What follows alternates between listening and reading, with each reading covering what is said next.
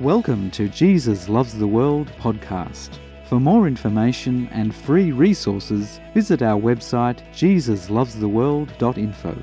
Be blessed, empowered, and transformed in Jesus' name.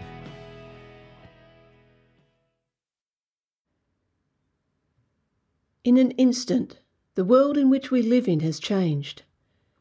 Countries are in lockdown, borders are closed, social distancing and isolation are the new normal. Yet, in amongst it all, God is still working. His salvation plan of healing, deliverance, restoration, and freedom has not changed since the dawn of time. Healing of body, soul, spirit, and emotions. Deliverance from the destructive powers of evil, death, and self. Throughout the ages of humanity, God continually pursues in love. He revealed himself in ways that we could understand and relate to. To the early tribal people groups, he showed himself to them through his creation. In his handiwork and splendour of the heavens and earth, his majestic wonder was declared to them. He revealed himself intimately and personally in visions, dreams, and angelic visitations. As world empires seized power by force and oppressed others, God displayed his sovereignty through signs and wonders, making his mighty power known. He is in an eternal state of forgiveness, so he sent his prophets, who spoke his truth and shared his heart to a rebellious people. He gave us his written and oral word in times of literacy and world communication. Both the Old and the New Testament speak to us of who he is, what he has done, and will do. The Bible is his true love story to us. Through his love story with humanity and his relationships with individuals and people groups throughout the Bible, we discover the heart of God and his salvation plan. In and through his audible voice, he speaks intimately and personally. By his Spirit, we can hear his gentle whispers of love as he calls out our name. He leads us and guides us to green pastures of peace, love, and joy, living from a place of rest in Him. He sent His Son, Jesus, the Messiah, the Anointed One, the Saviour of the world. Yes, the greatest visible expression of Himself and His very essence of Himself. His love, truth, and power is seen demonstrated and embodied in Jesus. He came to heal the broken-hearted, set the captives free, give sight to the blind, and declare the good news of his kingdom on earth. After Jesus' ascension into heaven, he poured out his Spirit and continues to do so throughout the ages. At the time of saying yes to Jesus, his presence dwells within us and is always with us. He goes deep into the depths of our hearts, minds, body, spirit, and soul. Through signs and wonders, he reveals his power and confirms his word, his truth, his heart, and his kingdom. Such is the incredible mystery and wonder in knowing the loving God. Father, Son, and Spirit. The three are one. Let us go back in time after the first New Testament Pentecost, when Peter and John had been released from custody for testifying of God's truth through the signs and wonders in Jesus' name. They knew God and understood that nothing or no one was able to stand against him. Turn with me to Acts chapter 4, verses 23 to 31. And being let go, they went to their own companions and reported all that the chief priests and elders had said to them. So when they heard that, they raised their voice to God with one accord and said, Lord, you are God, who made heaven and earth and the sea, and all that is in them, who by the mouth of your servant David have said, Why do the nations rage, and the people plot vain things? The kings of the earth took their stand, and the rulers were gathered together against the Lord and against his Christ. For truly against your holy servant Jesus, whom you anointed, both Herod and Pontius Pilate, with the Gentiles and the people of Israel, were gathered together to do whatever your hand and your purpose determined before to be done. Now, Lord, look on their threats, and grant to your servants that with all boldness they may speak your word, by stretching out your hand to heal, and that signs and wonders may be done through the name of your holy servant Jesus. And when they had prayed, the place where they were assembled together was shaken, and they were all filled with the Holy Spirit, and they spoke the word of God with boldness. What a powerful prayer from the depths of their transformed hearts. They were with one accord, one cause, one Lord, one Spirit, one mission. Together they passionately declared, Lord, you are God, who made heaven and earth and the sea and all that is in them. This is a powerful revelation, an important reminder in trying circumstances.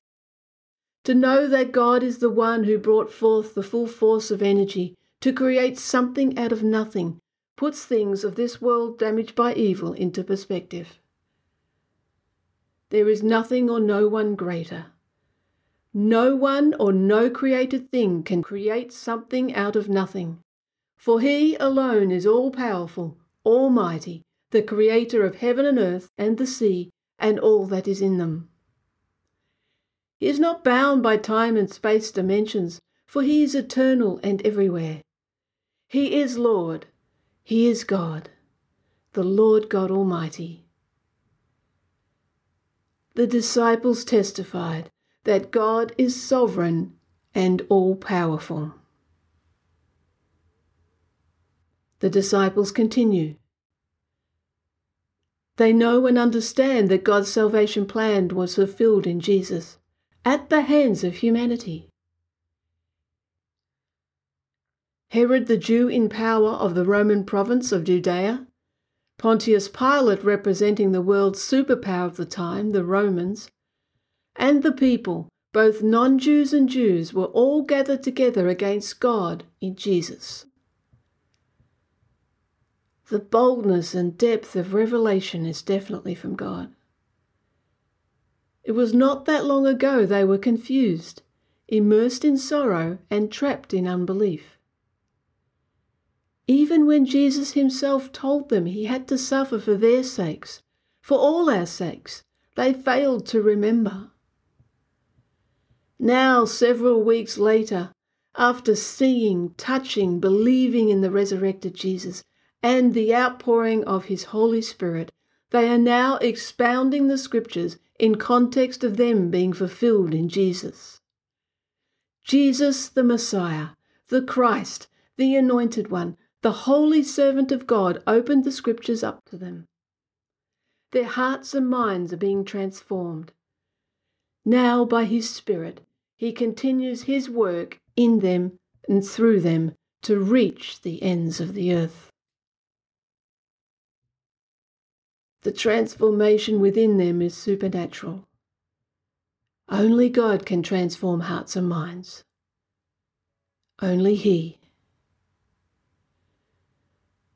they reconciled the tension between God's sovereignty over his creation and the free choice he has given to humanity. They acknowledged this and said, Who by the mouth of your servant David has said, Why did the nations rage and the people plot vain things? The kings of the earth took their stand, and the rulers were gathered together against the Lord and against his Christ. God is God, yet he gives free choice. He determined before he created that he himself would become the deliverer. He foretold his own coming through his prophets. He knew the empires of man would declare war against him, and blinded by their own pride, they would plot in vain. Yet, in a moment of time, the Son of God, the King of all kings, in ultimate power, stepped down into our darkness and willingly gave up his life to become the sacrifice for all humanity.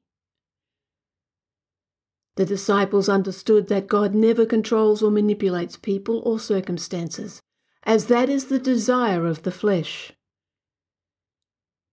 God never becomes one with evil. However, he is continually working and turns evil into good. He defeated evil in Jesus' death and resurrection, and empowers us to live in his victory in this world damaged by evil. Yes, God is sovereign, 100%, absolutely, and only He has the right to rule and reign over all creation, history, and destiny. The disciples were well aware that it is God who chose to become the flesh and blood sacrifice, be the Messiah, the Christ, the Deliverer, and sacrifice himself for us. God turned the depravity of humanity and evil into his glorious deliverance of humanity and defeat of evil. The cross was humanity's symbol of death, shame, and guilt. God turned it into life, honour, and innocence. The disciples testified that God is sovereign and all knowing. Now they were faced with opposition from chief priests and elders of the religious. Yet out of their transformed hearts, revelation, belief, and understanding of God's sovereignty, they ask, Acts chapter 4, verse 29 to 30. Now, Lord, look on their threats, and grant to your servants that with all boldness they may speak your word, by stretching out your hand to heal, and that signs and wonders may be done through the name of your holy servant Jesus. The request of the disciples is for God to grant them, his servants, all boldness to speak his word. In the face of all opposition, this is their request. They don't ask for the persecution to stop. They simply become one with God's heart and mission. There is a beautiful synergy here that reveals God's heart. In praying to God, the disciples refer to David, who wrote that messianic psalm that they quoted, as your servant. They then link the psalm to Jesus, referring to him as your holy servant whom you anointed. As Jesus came and identified with humanity, his disciples very clearly identified with Jesus in asking God to grant them your servants. This is such a heart touching moment of surrender, identity, and allegiance.